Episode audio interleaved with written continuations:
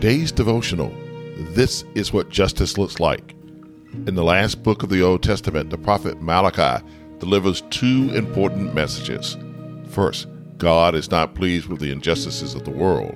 And secondly, God is sending a messenger who will prepare the way for peace that will come. The messenger is John the Baptist, and the peace that will come is Jesus. And when Jesus comes, there will be peace. And with that peace, there will be justice.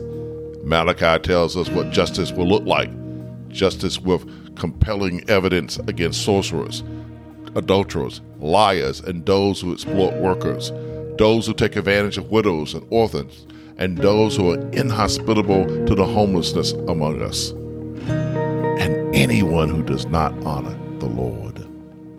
Find out more of what godly justice looks like in my message from Malachi entitled No Justice, No Peace. Sunday services at Greater St. Peter start at 10 a.m. Eastern. Join us in person or on Facebook at www.facebook.com slash GSP9540. So, until tomorrow, blessings, peace, and love.